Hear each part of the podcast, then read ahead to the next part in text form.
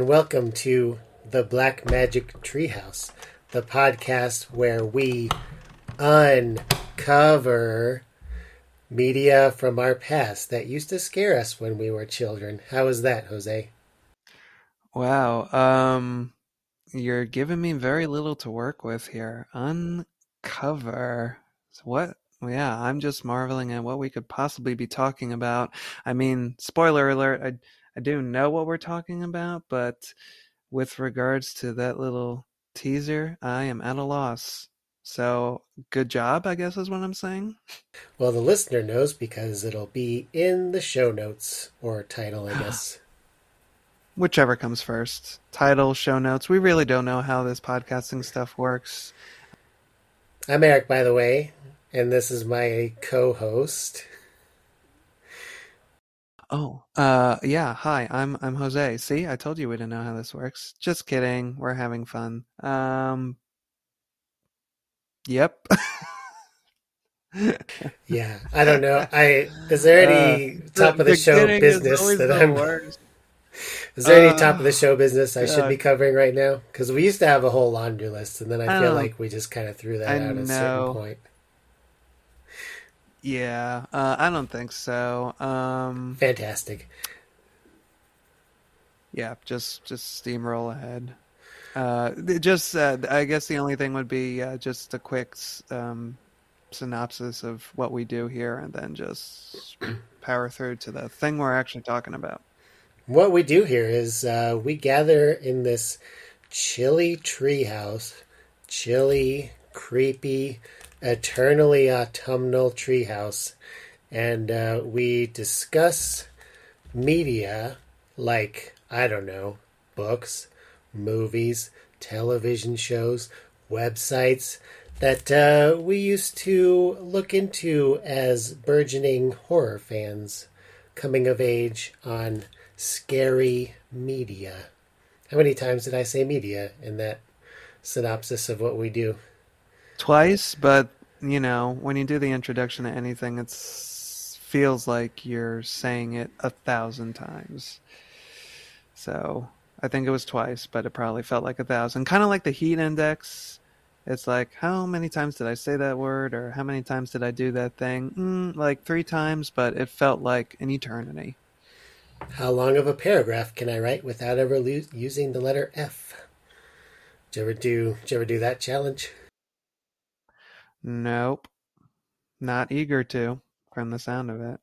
All right. Well, anyway, let's get into it, shall we? That's your homework for this episode.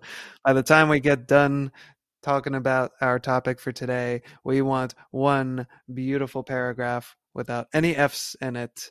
And I'm sure there's a couple F words our listeners are thinking of right now to describe how well this. No, I'm just kidding. Enough of that. Enough of that. Continue. Like funky funky and fun, freakadelic, phantasmagoric. Oh, good one. That's a ph. Ooh, that's a ph. But you know, we can we can reverse fat that. We can put the f back into phantasmagoric. Not unlike how I check the levels of chlorine in my pool. Is that measured in pH? Yeah. There's something that you do with your pool. Anyway, I grew up with a pool. No big deal. Wow, check your privilege. We were lower middle class, everybody. Uh, it was an above ground pool. I had some great birthdays. It was above ground, yeah. Yeah, hey, that's what it was. That's what life life was just one big above ground pool back then, you know. Um, so how are you doing? Should I be pleasant and say something like how's it going? How's about you? No. Oh, no. okay. So the book I want to talk about today I'm going to show this year cover. Uh, oh my god! You do you remember you this? You just did a bait and switch when I said uncover and then produced a book called Uncovered. Okay, no, no, no, no. L- listen here, listener. I was told that we would be reading some excerpts and or stories from an oddly enough Oh, did book. I say that? Well, this yes, is what I did. meant. What I meant was Uncovered by Paul Jennings because I could not remember what the theme of this series was. And I still don't really know because Uncovered is a series of books that includes, also by Paul Jennings, Unbearable, Undone, Unmentionable, Unreal, Uncanny, Unbelievable, and of course, Quirky Tales. You know, and I feel like I don't know whose idea it might have been, who orig- who it originated with. Is is it the author? Is it the editor? You know, is it just the you know editorial team as a whole? That uh, look, we've got these because uh, these are short stories, yes. Mm-hmm. So we have this potential collection of short stories, and well, I guess it must have originated with the author because um, maybe is one of the stories called Uncovered. Let me check. Yeah. Do, doing some investigating. That's our 70s detective investigating music. No, there is not a story called Uncovered. There is, however. Okay, well, what I'm getting at. A story called Pubic Hair. Hair spelled like rabbit. Wow. Oh boy, we're we are not we are not dipping our toes into the shallow end here. We are just diving right into the deep end of that above ground pool called life. But what I was getting It's the last story of the book, but maybe I should start with that one because I am curious. Yeah. I thought this was a book for yeah, like little kids from the look of it. Yeah, one would think, well, there are so many things going on in my head, and I'm going to try to parse through each one as best as I can. So number one, number one, returning Ding. back to the, yeah, number one, the thing I was trying to um, the thing I was trying to explain earlier um, is like who whose idea was it to call the book this, and then with the subsequent books, they're like, well, we have to link them in some way. Well, the first book was called Uncovered, so maybe we can have uh, this sequel and any potential books that we publish in the future. It can be an unword. Uh, and it's like, wow, what a great idea. We've thematically linked each of the titles so that now everybody will know that they are related and everybody will remember them. But at the same time, those are completely unmemorable titles. I've already forgotten unmemorable half of the ones you said. unmemorable, yes, that was the seventh unreleased uh, book in that series. Um, yeah, I don't know, just underwhelmed. Underwhelmed. That doesn't count, uh, I guess, because under is the prefix there. Well, it's still an un. Anyway, what's your uh, second point? Number two, ding. Number two, yes, let's move on. So terrible, terrible titles all around. Number two, I know this book. Okay. So that is why that is why the bait and switch is all the more surprising. I You're welcome. Know or I am almost certain I know this book because the cover, dear listener, shows um I don't know what we'd call that. Maybe eh I was gonna say like a Lane Smith kind of a vibe based on that artwork, but that's really not doing any justice to Lane Smith at all. Um, but that's the closest thing that comes to my mind. Uh, but a Lane Smith ish cat that is just squatting there on its haunches and it's got like almost snake like eyes glaring out at the reader and a typical feline scowl on its face. And that's about it. It's just sitting on some floorboards. The background is dark, and the cat's just sitting there judging us. And the reason I think I'm almost certain that I know this book is that cat. Oh, what is that? Eric's pointing to something right now, and I can't. Trying to draw Jose's attention to these blue feathers on the floor, which I think is supposed to imply that the cat just oh. ate uh, some kind of avi- avianarian animal. Mm, that is the scientific name for those for those creatures. Yeah, yes. I know my Latin. Um, hmm. maybe maybe this isn't the book I'm thinking of. I mean, it's just one that I've come across, but the style of the cover reminds me of um, the Stinky Cheese Man a little bit. We'll see. Yeah, there you go, Lane Smith. Um, Oh, I didn't know that was the same person. Yeah, you didn't know him by name. So yeah, Lane Smith is the illustrator for the Stinky Cheese Man, as well as uh, the famous predece- predecessor, The True Story of the Three Little Pigs. So both of those books were Jon Scieszka, author, Lane Smith, illustrator.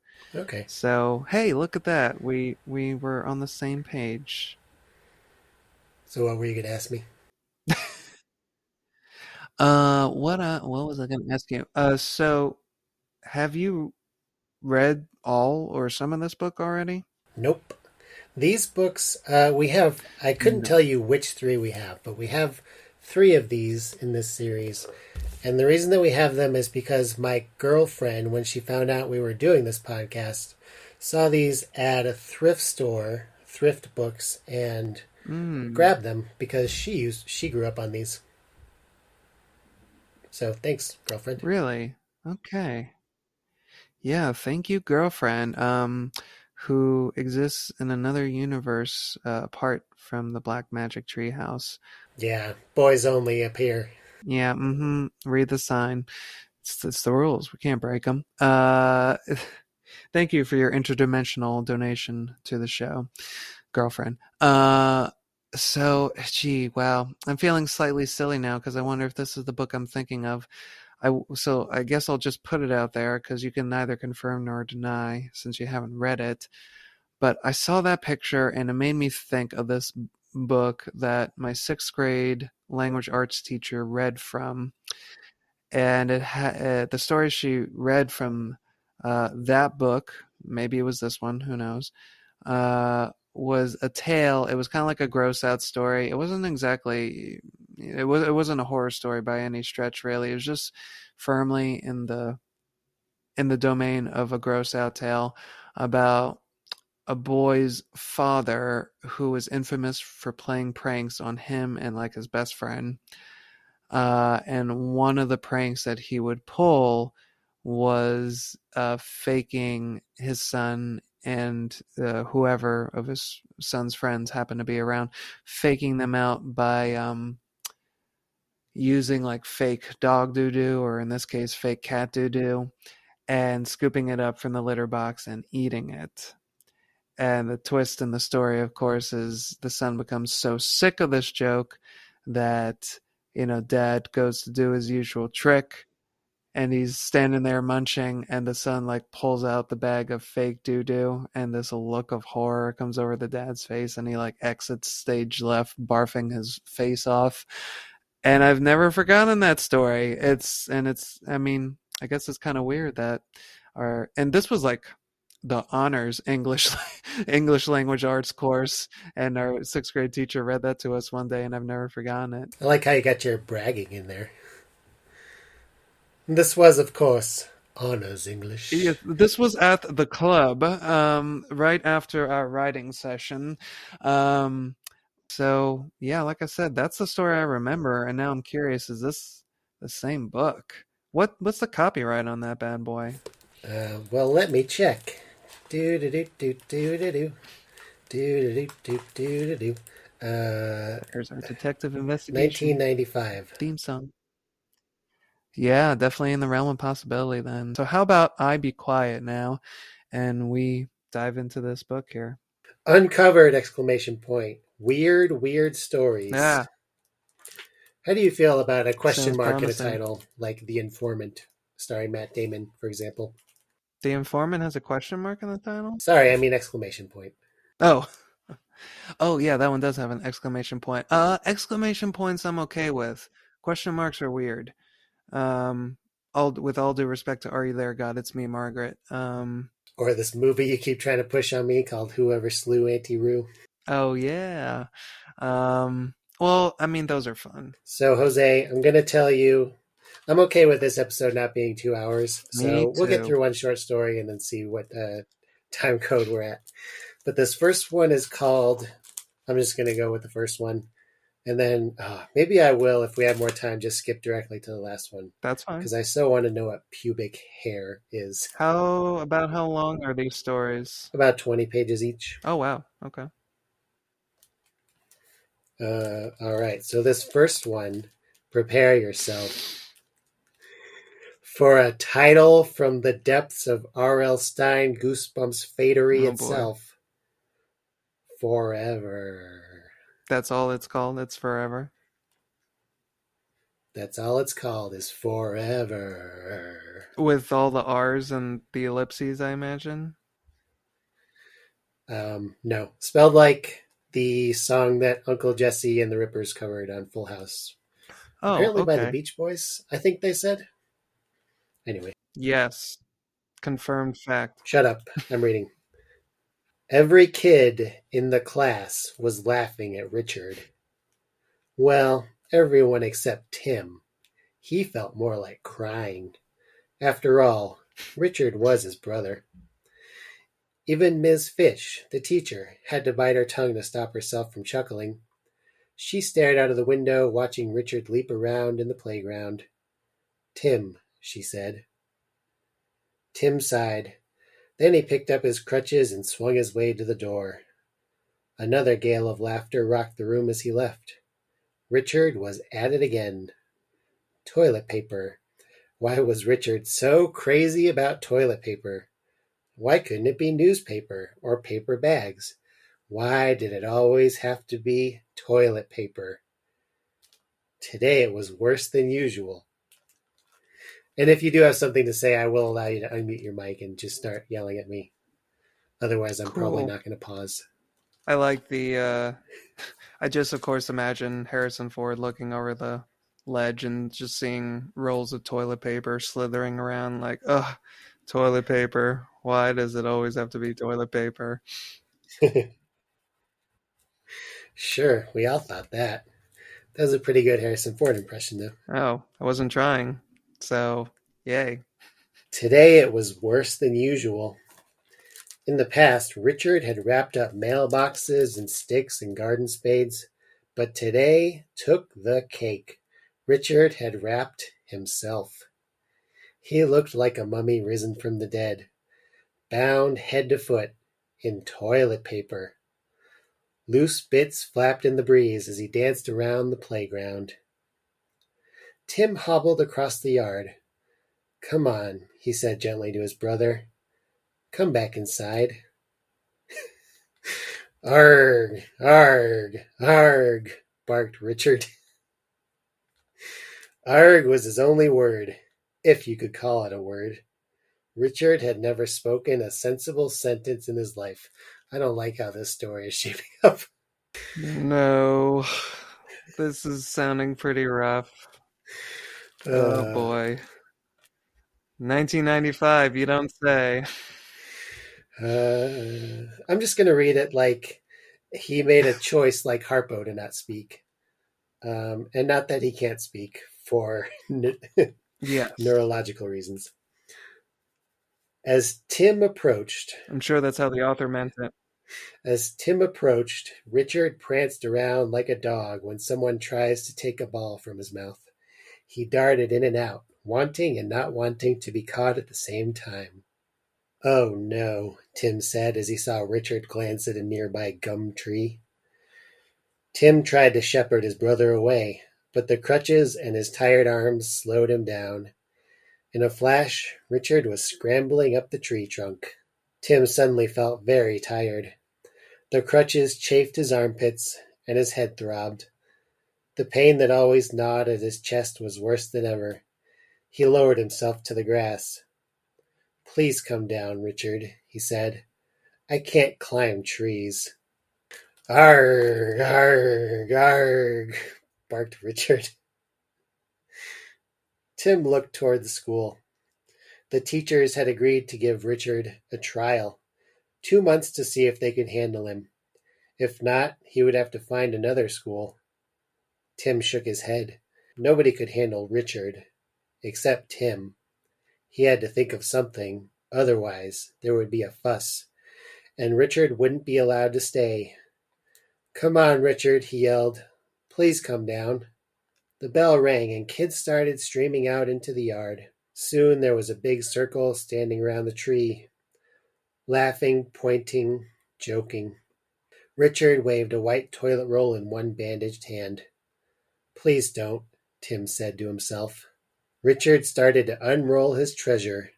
Soon a long ribbon was fluttering out from his arm, longer and longer, like a never ending flag, flapping and waving in the sunshine. Finally, it broke. The wind caught the fragile paper and lifted it above the head of the crowd. Kids jumped up and reached, yelling and laughing.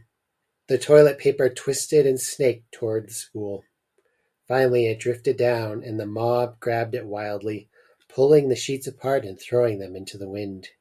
Richard swung around in the tree like a ghostly monkey. He began pulling his paper bandage away and throwing it down on the laughing mob of kids. Tim's heart dropped as he saw teachers coming with a ladder. He had to get Richard down before they frightened him. Otherwise, he might fall on someone or hurt himself. If that had happened, Richard might be sent home for good. Tim closed his eyes and tried to shut out the angry blood-red clouds that swirled inside his head. Think of snow, he said to himself. A wonderful picture filled his mind. Soft, silent flakes of snow fell gently to the ground. Imaginary houses carried banks of whiteness. Every branch bowed beneath a cold burden. The snowman stood watching without a word. Peace. Nothing disturbed this wintry peace. Now Tim knew what to do. The snow had never let him down. All right, that was chapter one. Any thoughts so far? So, as we said, um, you know, slightly concerning regarding some of the characters and their potential treatment and the chapters and pages to come. Um, getting very much of a of mice and men dynamic going on here, where uh, you know you have. I, I, I didn't catch if it was stated or not. If um, Tim is the younger brother or older brother, does it say which? I don't know if it said. I don't think it did. I don't think it did either. Um, I see him as being the younger brother, trying to, you know, shepherd, to use the author's word, his um, older brother into kind of conforming to school life, um, and older brother or brother having uh, ideas and plans of their own. Um, that last bit, though, is uh, yeah, I, I did like. It was quite poetical, you know, first with the blood red clouds of anger storming in his head, and then when he started, you know, uh, when he started to try envisioning snow as almost like a calming device, that made me think of uh, Silent Snow, Secret Snow, uh, which is a story by Conrad Aiken that was adapted for an episode of Night Gallery.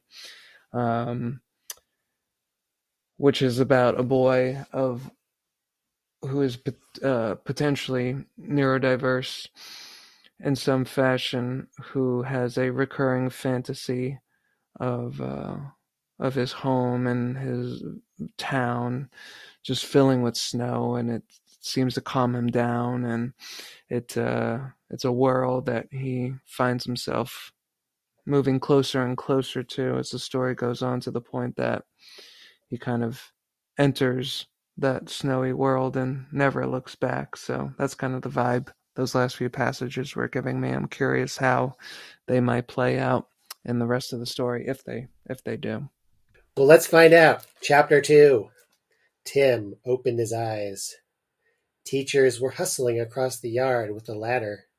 Kids were jumping and shouting, enjoying the snow. He had to hurry.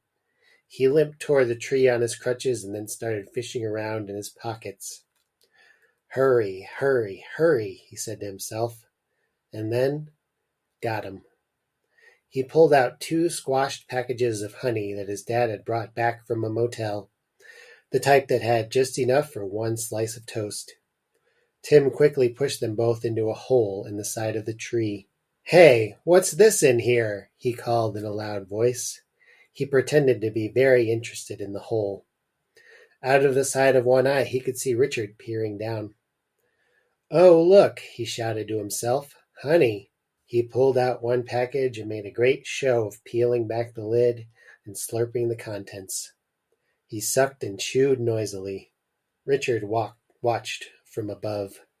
I wonder if there's any more, Tim yelled into the hole. In a flash, Richard dropped lightly to the ground and thrust his hand into the tree. He pulled out the package and shoved it into his mouth without opening it. He munched happily, not knowing or caring that the whole school was watching.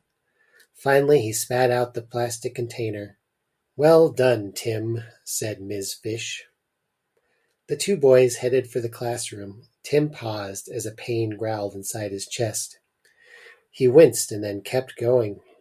He wondered how long the teachers would go on letting Richard disturb the class. He didn't seem to be learning anything at all, and he was annoying everyone else.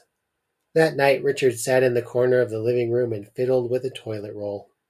He turned it over and over and over. He seemed hardly aware that Tim and his mother and father were in the room. Dad tossed Richard two packages of honey. Here, he said. Give one to Tim. Richard turned them both over in his hand. He looked at Tim for just a second and then shoved both into his mouth. Oh, what kind of a voice am I supposed to give Mum? Aren't you going to share? said Mum. A bit late for that, Tim grinned. He gave Richard a friendly punch. One day, Richard told him, one day me and you are going to the snow. He closed his eyes and described what he saw. Richard fiddled with the toilet paper, not taking his gaze from it for a second. That snow, said Tim, is as fresh as an apple still on the tree. It's as cool as the breeze across a deep, deep lake. Oh, I see that snow like it is here now. You and I are there, Richard. We are sliding down the slope on skis, and there is a snowman. And you know what? You know what that snowman is doing, Richard? You know what that snowman is doing? Is he just standing there? Is he just silent under the blue sky? No, that snowman is dancing, Richard. Oh, you should see him. He is leaping around and skipping and throwing up his arms. He is picking up snow and throwing it into the air. Oh, that snowman. He is full of joy. He doesn't care that the sun will melt him away. He doesn't worry about what is coming. He is king of the snow. There is no tomorrow for him. Oh, look at him dance! Look at him dance!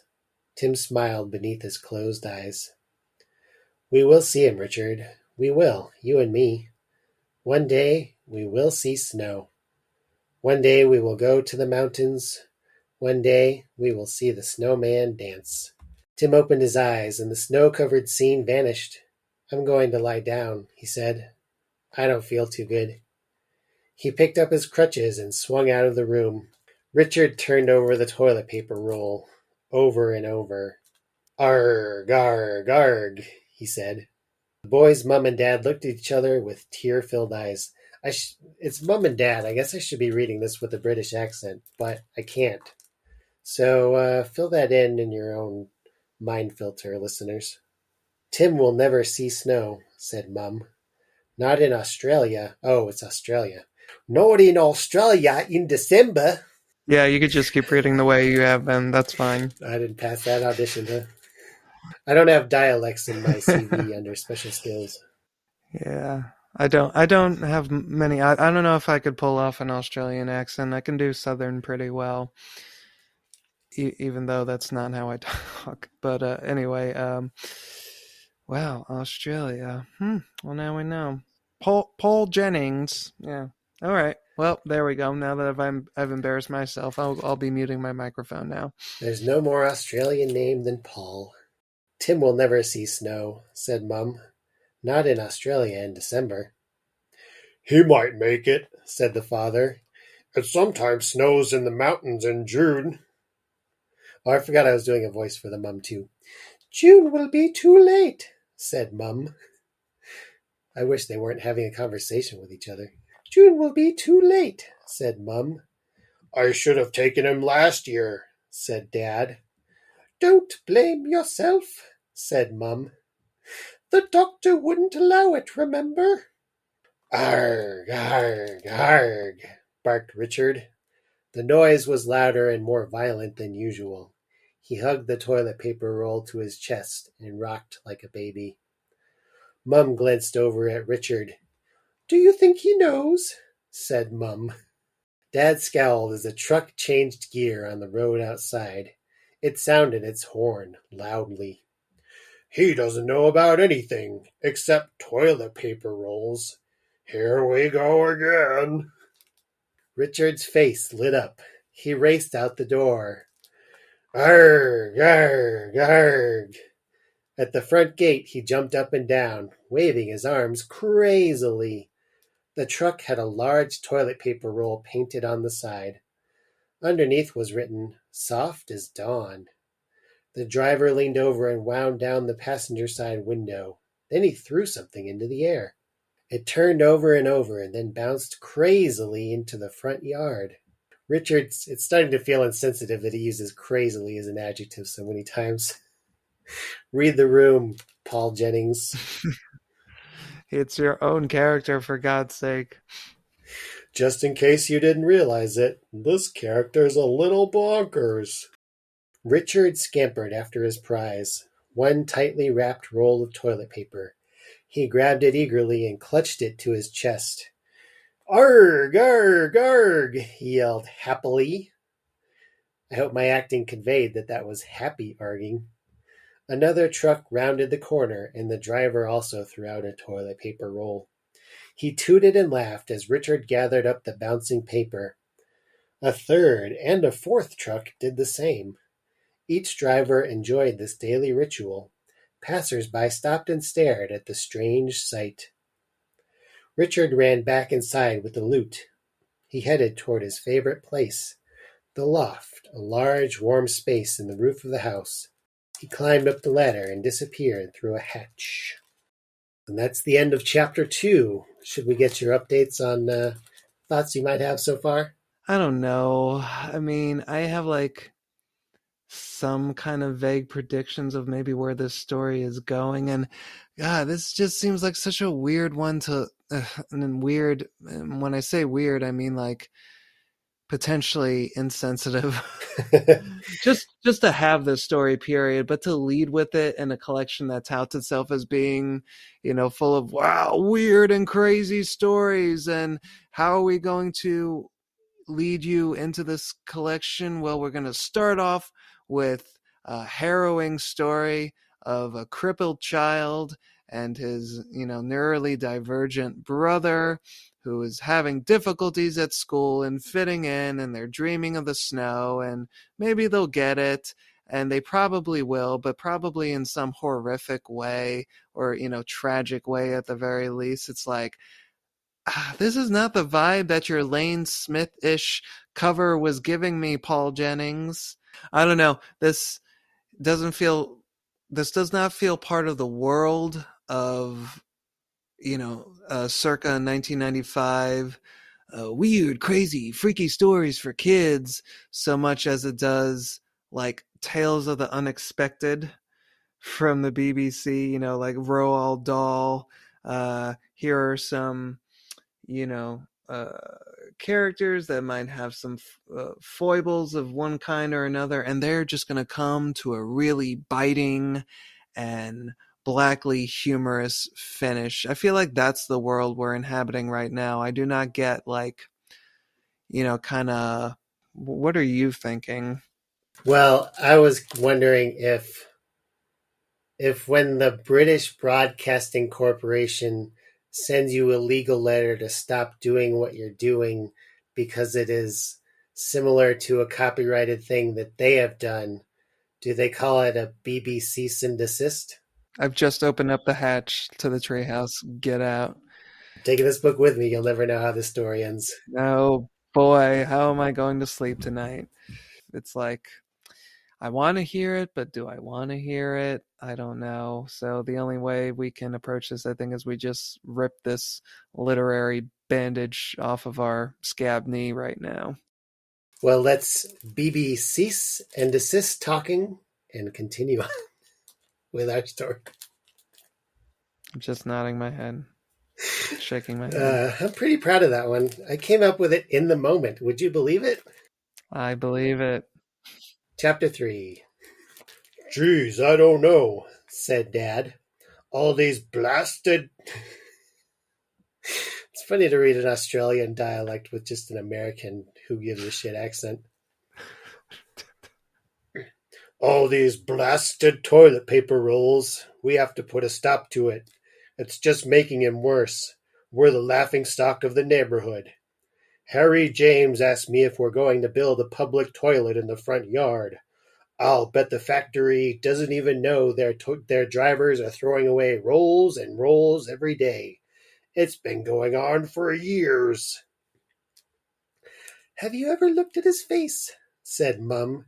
It's the only time Richard ever smiles. When those toilet paper rolls come bouncing over the fence, he's happy. You can't stop that. It's a fire risk, said Dad. All that paper up inside the roof. The whole place could go up in smoke. Think of it as free insulation, said Mum.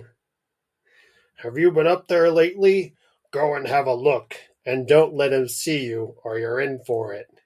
Mum silently climbed the ladder and peered into the loft. Her eyes widened. A huge castle made of toilet paper rolls filled the entire space. It was so much bigger than before. Turrets and walls and a tall, arched entrance. Paper stairs made their way to the top of the ramparts. Dolls and teddy bears were propped up like archers peering down at the enemy. The whole loft was crammed with thousands and thousands of toilet paper rolls. Urgh, urgh, urgh. Richard's face appeared over the battlements. He began to fire on the intruder. A shower of b- bouncing toilet paper rolls peppered Mum. She quickly ducked down and closed the loft, hot, lo- loft hatch above her. Right, yelled Dad. That's it. I'm not putting up with this nonsense for one more second. He climbed quickly up the ladder and opened the hatch. Richard, get down from there. I'm putting a stop to this. Tomorrow I'm going to the factory and stopping those drivers from throwing out toilet paper rolls. And all of this is going, every last one. It's ridiculous. Now come down here at once. Arg, arg, arg. Toilet paper rolls fell around Dad like mortar shells. He shook his fist at Richard as the angry boy lobbed the rolls over the castle walls. Dad ducked and hit his head on the side of the hatch. then he fell, screaming and grabbing at the rungs of the ladder. He crashed heavily to the floor. Damn and blast! he yelled. Mum tried to smother a smile. Are you okay, dear? she asked. Mom, Mum's voice is pretty inconsistent. I think I'm just going into whatever high register I can reach when I see her name come up. No, I'm not. It's not funny. I mean it. Every last bit of paper is going out of that loft. Another hailstorm of toilet paper rolls bounced down on top of him, and the hatch banged shut. End of chapter three. I did not anticipate what a prominent role, haha, what a prominent role the toilet paper rolls would have to this story. it. Good thing I didn't have to come up with a stupid voice for them too. Yeah, boy, we would have really been in for it. Um, I I mean, their prominence seems to insinuate that they are going to be part of the story's payoff. And it's really hard for me to figure out what that could possibly be. Um, I can't think of anything that's not stupid. So, at the very least, I will be impressed if Paul Jennings pulls off something that is passingly okay that involves paper towel rolls or excuse me, toilet paper rolls. Yeah, the castle motif has me wondering if it's going to be, I don't know, there's going to be some kind of beheading or I don't know. You know what I mean? Like, no, I know exactly what you mean. It's like, yeah, what the what the hell? I like. Oh, and his name's Richard, King Richard, oh, right? Hey. That's that's a that was a king in history. It was. Man, we're getting really lofty in our literary illusions here. King Richard. Man, maybe there's going to be a little bit of Shakespeare in this one. Yeah, I wish I knew anything about the immortal bard. Apart from that, he's called the immortal bard. All right, chapter four. Chapter four. In his room nearby, Tim lay on his bed and listened to the commotion. He shook his head. He knew what the toilet paper roll castle meant to Richard. Terrible things would happen if he lost the toilet paper rolls. He had been collecting them for years, building with them, wrapping things up. His loft was a refuge, a place to go, a warm world of his own. Angry red clouds rolled in Tim's head. Why couldn't Richard talk? Why did he always have to live in a lonely world of his own? Tim looked at his crutches propped against the bed. Life wasn't fair. He closed his eyes and thought of snow. Gentle falling snow, drifting down, cleaning the world with its whiteness, covering the sheets in the cars. Happy children threw snowballs and laughed. And there he was, the best bit of all, the snowman, dancing, dancing, lifting his black hat with a snowy arm, winking with his coal black eyes, beckoning Tim, calling him. "Oh, look at that snowman dance," said Tim. A wonderful peace filled his mind. He lay back on his pillow and for a while the pain in his chest melted away. "I'd love to see snow," he said to himself. "If I could see snow, just once, I'd be happy forever." Tim opened his eyes and the vision vanished. Outside the window the summer sun cooked the brown grass. "Oh, no," said Tim. A figure was loping across the lawn, dragging a large garbage bag behind him. "Arg, arg, arg," said Richard. Tim could see that Richard was angry. He knew that his brother was running away from home, taking his most precious possessions with him. "Come back, Richard!" yelled Tim but he was too late. Richard had already disappeared along the footpath. Tim struggled out of bed and searched frantically for his shoes. Where were they? Under the bed, he grabbed a crutch and hooked them out. He quickly put on the shoes and limped outside. Richard! Richard! he yelled. His voice echoed along the empty street. Richard was nowhere to be seen. Tim set off along the road. His crutches rubbed under his arm, and with every step the pain in his chest grew worse. He knew that he was supposed to take it easy, not strain himself. Richard, he called. Richard! Tim was worried. He should have told Mum and Dad so that they could use the car to search. But Dad was angry with Richard. This might be the last straw. Richard could be in danger. He would often run across roads without looking. At this very moment he might be on top of someone's roof, or hanging off a bridge over a river, or crawling down a drain. Blood-red clouds began to swirl in Tim's mind, but there was no time to call the snowman and drive them away. Sweat began to form on his brow, and he felt faint. End of chapter four. And I think we're like halfway through the story. Oh my god.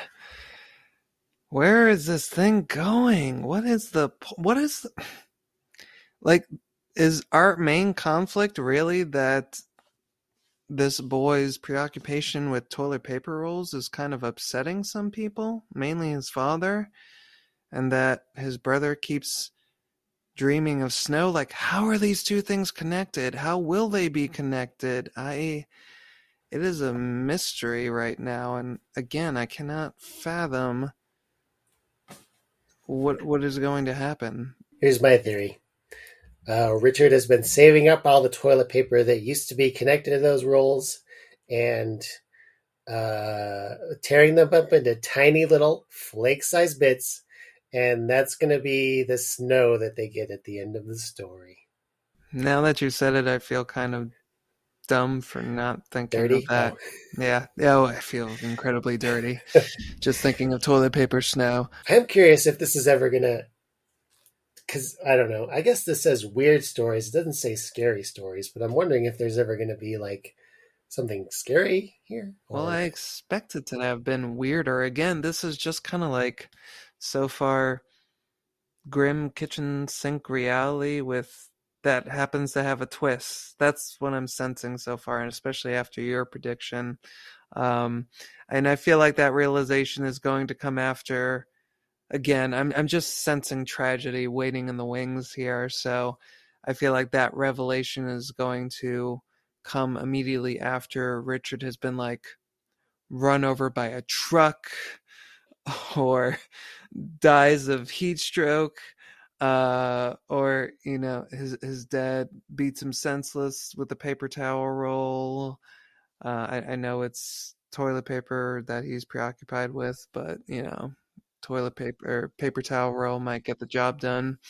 Um that's that's how i see this panning out. It's like oh you know what what is your deal richard you know you're you crazy fool and you crazy dead fool why did you do this? And oh look it's a winter wonderland of poop scented snow. And then, uh, do you think Richard is going to gain the ability to speak at the very end?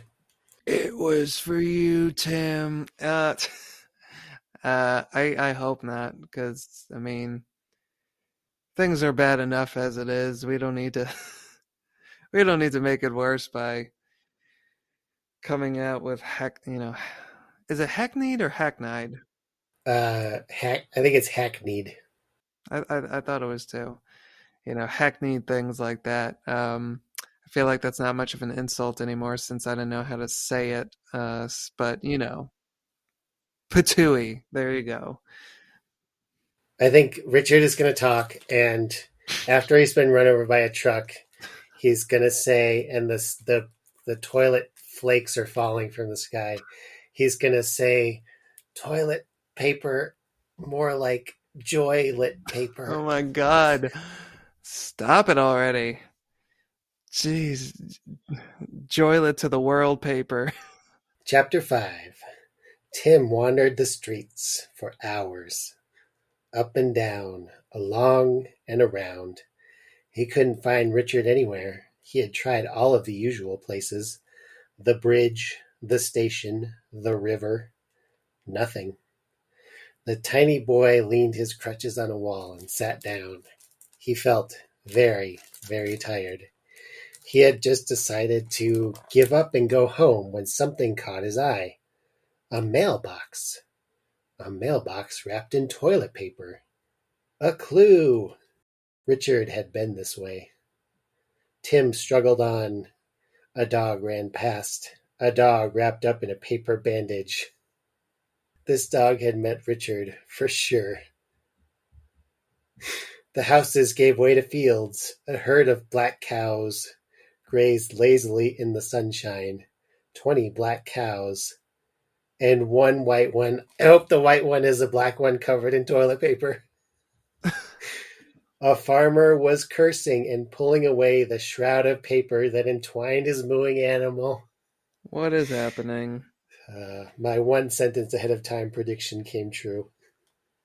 Wow, you're a marvel and a prophet. Oh, hold on. Wait till you hear this next sentence. Uh, uh, no. Tim hobbled on, following the paper trail. Oh my God. He found it hard to breathe. He was hot, and the pain in his chest grew worse and worse. But he kept going. He had to. Finally, he stopped. The long stream of paper fluttered in the gutter. It wound like a country road through the long brown grass to a barbed wire fence. A few strands of paper were impaled on the wire. The trail led through the fence and onto the train line, gasped Tim. He rolled under the fence and up onto the tracks. Cold sweat formed on his brow as he followed the steel and paper trail. His breath came in gasps. His chest seemed to be enclosed in a ring of iron that grew tighter and tighter.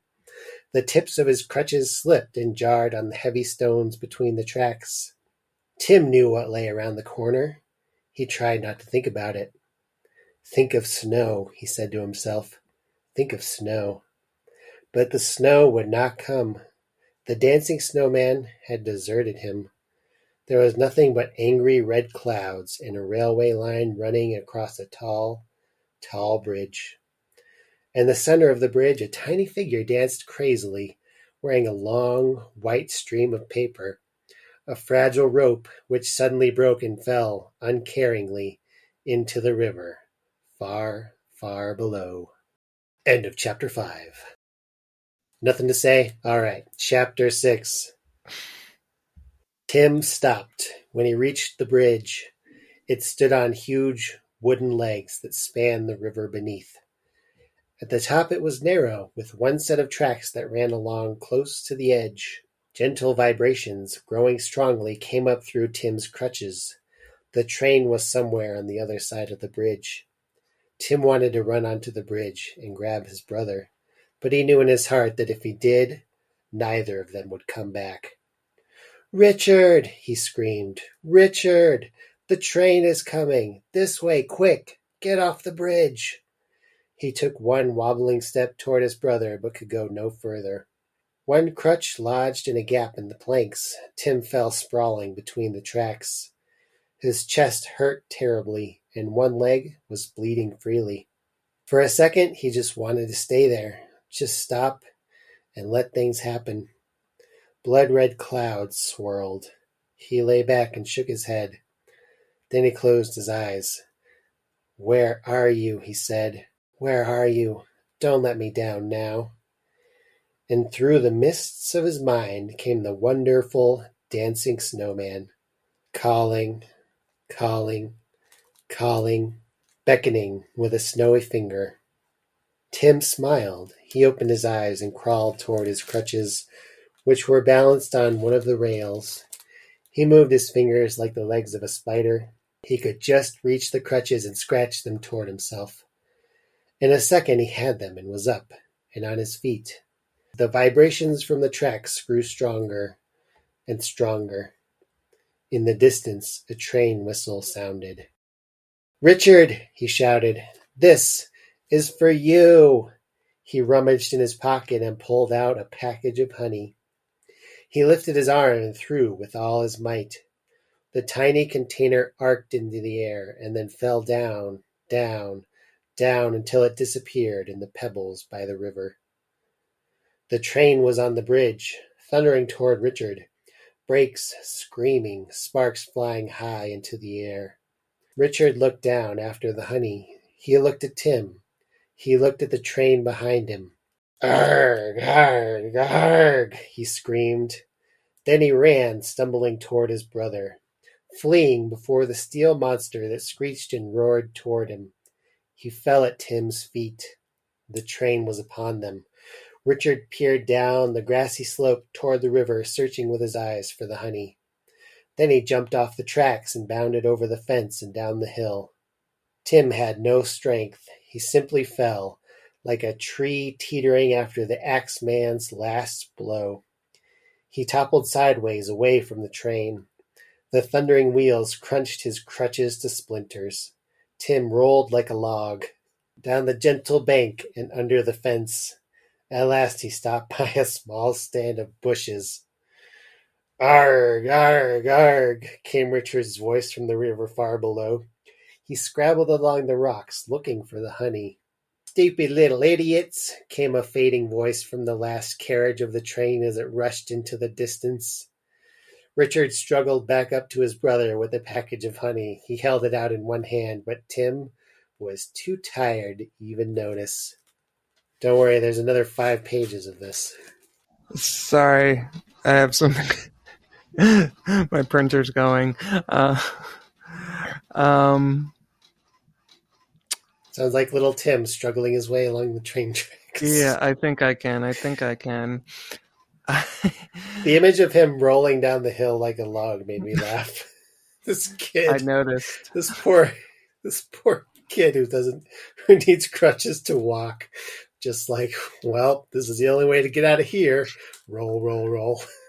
Five pages. I can't believe that that was not like the climactic scene. Like, Yeah, I know, right? I thought, yeah, where does it go from here? I guess we'll find out. yeah. Chapter 7 Later at home, the doctor pulled the sheet back up to Tim's chin and looked at the sleeping figure. He's a very sick little boy. It's a French doctor. He said to his parents, He must. Eh, This is a French accent, right? Sure, it is. Absolutely. He must have walked 10 kilometers on crutches. And I'm losing it. And that fall down the bank, it was too much for him. He's turning Russian. It was too much for him. It was getting near the time anyway. You should think about putting him in the hospital soon. Tim's dad shook his head. How did Tim's dad say? We've talked about this over and over, he said. We knew this day was going to come and we're ready for it. We want him to spend his last days in bed at home with us. Above their heads in the bedroom ceiling, an eye swiveled and stared through a small hole. The eye moistened and formed a tiny droplet. The tear wobbled for a second and then fell. It spun glistening through the warm air and plopped onto Tim's cheek. His mother wiped it away, thinking it was her son's. She was right, and she was wrong. He's crying in his sleep, she said. The eye in the ceiling blinked. He wanted to see the snow, said Dad. He's never been to the snow. He's never seen a snowman or a snowstorm. It's the only thing he's ever wanted. They all looked out of the window. Insects buzzed in the warm insect air. And now he never will, said Mum.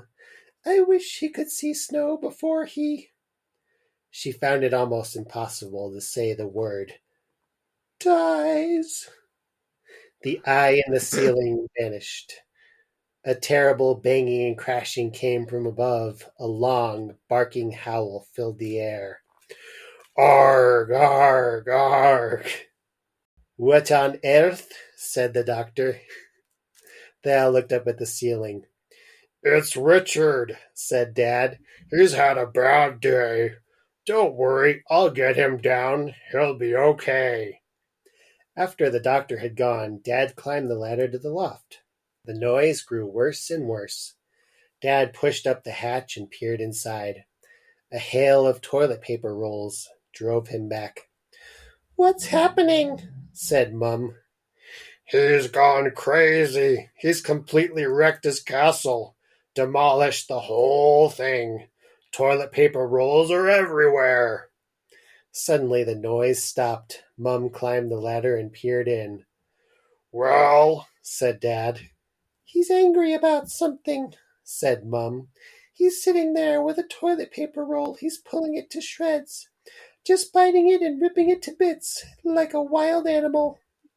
She quietly lowered the hatch and climbed down. Do you think he knows? said Dad. About Tim. Who knows what he knows? said Mum. But just for once we are going to have to forget about Richard and worry about Tim. End of chapter seven. My new theory is Richard is actually a dog that they have just decided was their son. Because they've never said so far that he is human. That's the loophole. Oh, yeah.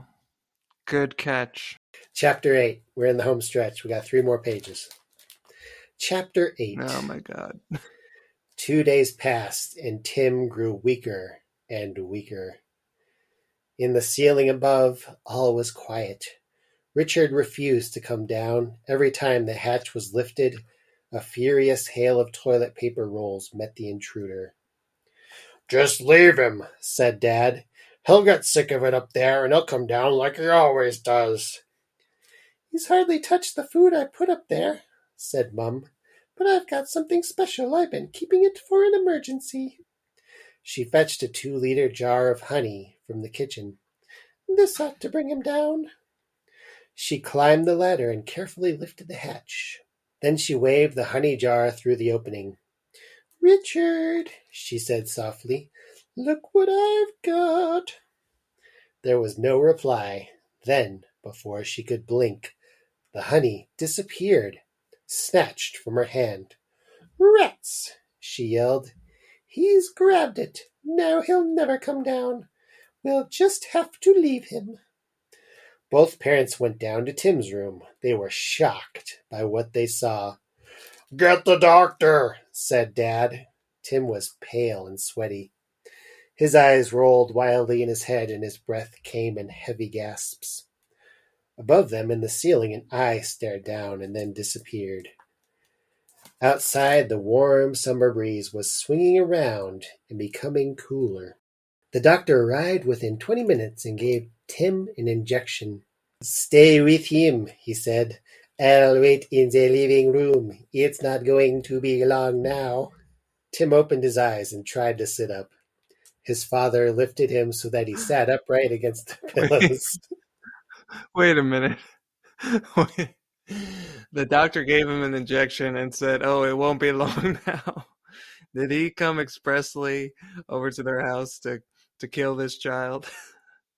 He's like, you know what? I've got some other appointments I need to get to. Let's speed this up. the last line is, and then Dr. Kevorkian closed his case and left the house. What a strange man. that would be a, a late eleventh hour twist in this in this uh, story. Yeah, and a story full of them. Tim opened his eyes and tried to sit up. His father lifted him so that he sat upright against the pillows. I want to look out, said Tim, at the garden. His father pushed the bed until it was hard up against the window. Without warning, something crashed onto the footpath outside. Dad stared out. A tile, he gasped. A tile's come off the roof. Another tile hurtled down and smashed into a thousand pieces, and then another, and another. It's Richard, said Mum. He's on the roof, and he's wrecking the place. Like a furious fiend, Richard grabbed tile after tile and threw them to the ground. Then he crawled up and over to the other side of the roof. He grabbed tiles furiously and tossed them into the air.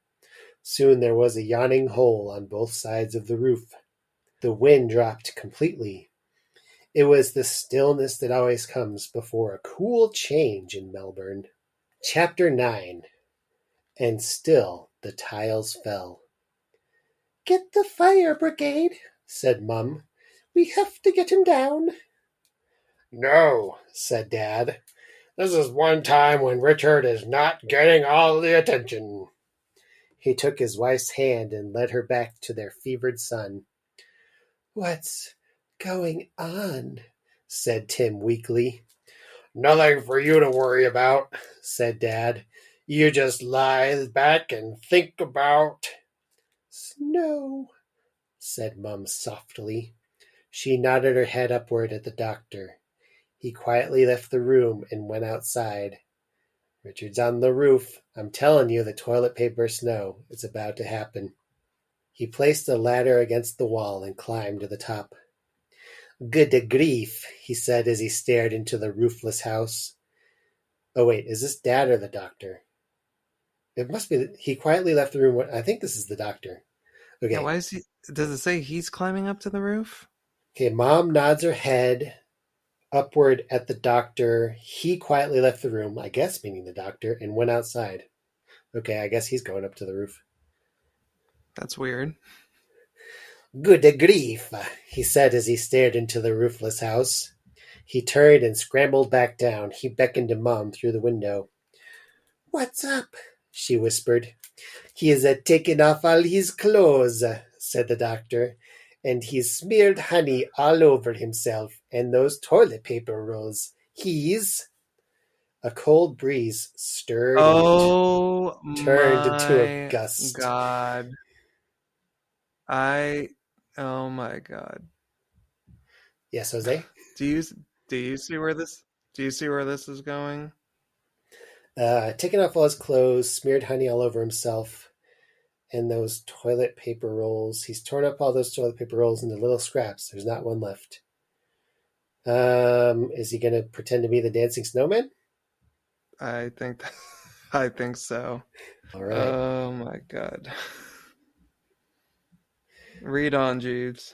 the gust became a gale and lifted a billion tiny pieces of toilet paper into the air. Yes. From his bed by the window, Tim's eyes grew wide. He stared in amazement at the eddying cloud of white flakes. Snow, Tim He choked. said, he said victoriously. Oh, it's snowing. Oh, just look at that snow. That snow, said Tim, is as fresh as an apple still on the tree. It's as cool as the breeze across a deep, deep lake. Oh, I thought I'd never see it. This is the dying child that's saying all of this. Turning into Robert Frost all of a sudden. Another gust lifted the paper and drove it crazy like a billion white bees swarming in furious silence over a winter garden. Then the wind dropped and the paper began to settle. It filled the air and flurried down, covering the brown grass with a snow white coat. Branches bowed in reverence. The car disappeared like a cake under Christmas icing or like a car under snow, since this isn't actually snow, but drifts formed on the window. Distant houses vanished under the swirling clouds. The world was white, white, white. Look, called Tim. Look. Yes, it is. I'm sure it is. A snowman. Oh, can you see that snowman? And there, faintly emerging from his private storm, was Richard. Paper stuck to the honey, a wild, snowy figure, prancing and capering among the flurries, the finest snowman ever, dressed in a warm, white coat. Tim gazed in wonder as his dream came true before his staring eyes. Just look at that, he said in wonder. A snowman, look at him go. He gave a happy laugh. His last laugh.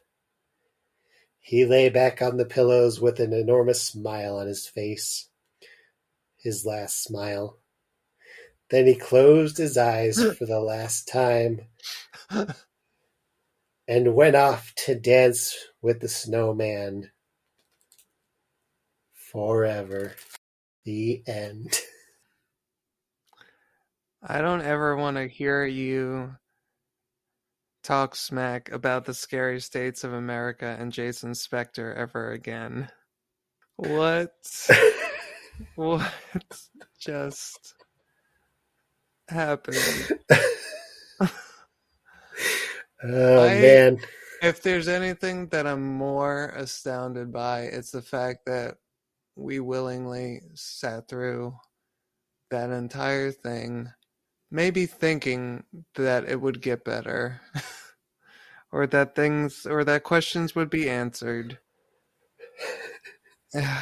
I'm so happy that my one of my predictions was Um, correct. I could not have seen these the uh, Richard turning himself into the dancing snowman coming through no, no. uh, who could have foreseen such a thing? Well, like uh, I, I was marveling at earlier, it's like these are two very different scenarios that we've got going here with snowy visions and toilet paper fixations. How, you know, where where is the part of this Venn diagram where these two circles overlap? And we found it, by God. We found it. I I would have loved it if, as Tim was, you know, laying there on his deathbed and he saw Richard dancing around, covered in honey and and uh, toilet paper. It was just like, what the fuck? Ugh. Dies. and not not fooled by a second, even in his in his deathly delirium. like, what is that motherfucker doing right now? Is he serious? Oh my god, I'm so glad I'm dying. I'm glad I don't have to explain this to the children at school. Uh, so glad I don't have to put up with another second of this bullshit. ever again. oh, Oh, I'm man. So glad, so glad that being crippled paid off and an early death. I mean, I guess it was a sweet ending in, in No. its way.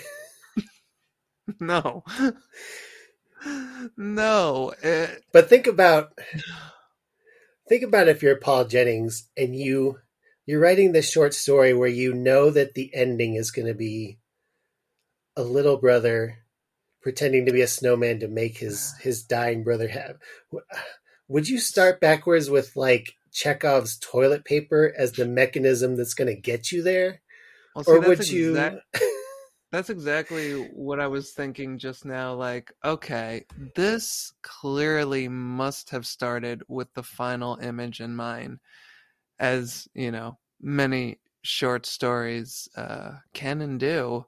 cut to old Winona Ryder sitting in a rocking chair with her granddaughter being like Yes. When I my little brother was a dog, it never used to snow, but then he became a toilet paper snowman, and then it did.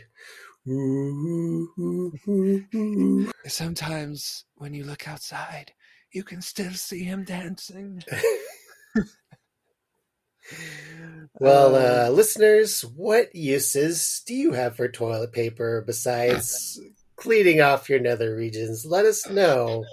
Black Magic Treehouse Pod at Oh. gmail.com, probably Black Magic Treehouse Pod on Instagram. Blackmagictreehouse.com, I think, is our website. Uh, send us pictures of crafts you've created with your toilet paper, and we'll post them on our Flickr account. careful what you wish for. I gotta say, after all of that, I, I still have a touch of morbid curiosity as just to what what the other stories are about. What kind of what are the titles? Can you at least give us that before we sign off? And Oh, you want all the titles right away, huh? yeah, sure, why not? Well, that one was called As We Know Forever. hmm Story two Too Many Rabbits. hmm Story three A Mouthful. Story four Listen Ear. Story five Picked Bones. Story six Just Like Me. Story 7 Wringing Wet. Story 8 Backward Step.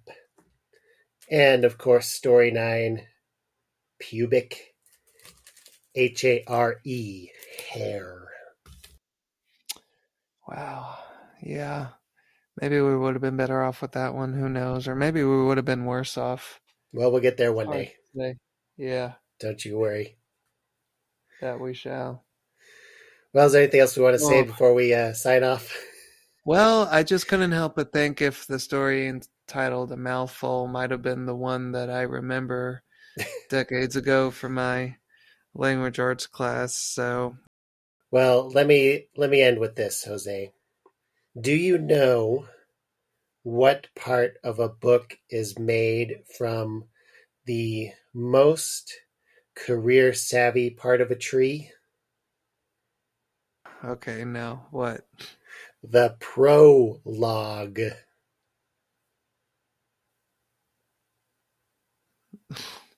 It's short for professional Ah. log. You know when you like you smack your head on something and you just like Sure, like dad. shut your you, you just like screw your eyes shut as hard as you can in hopes that it would make the pain go away. That's what I just did with my eyes. So I'm the Richard. I'm the Richard to your dad character, is what you're saying. Oh yes, damn and blast. Damn and blast.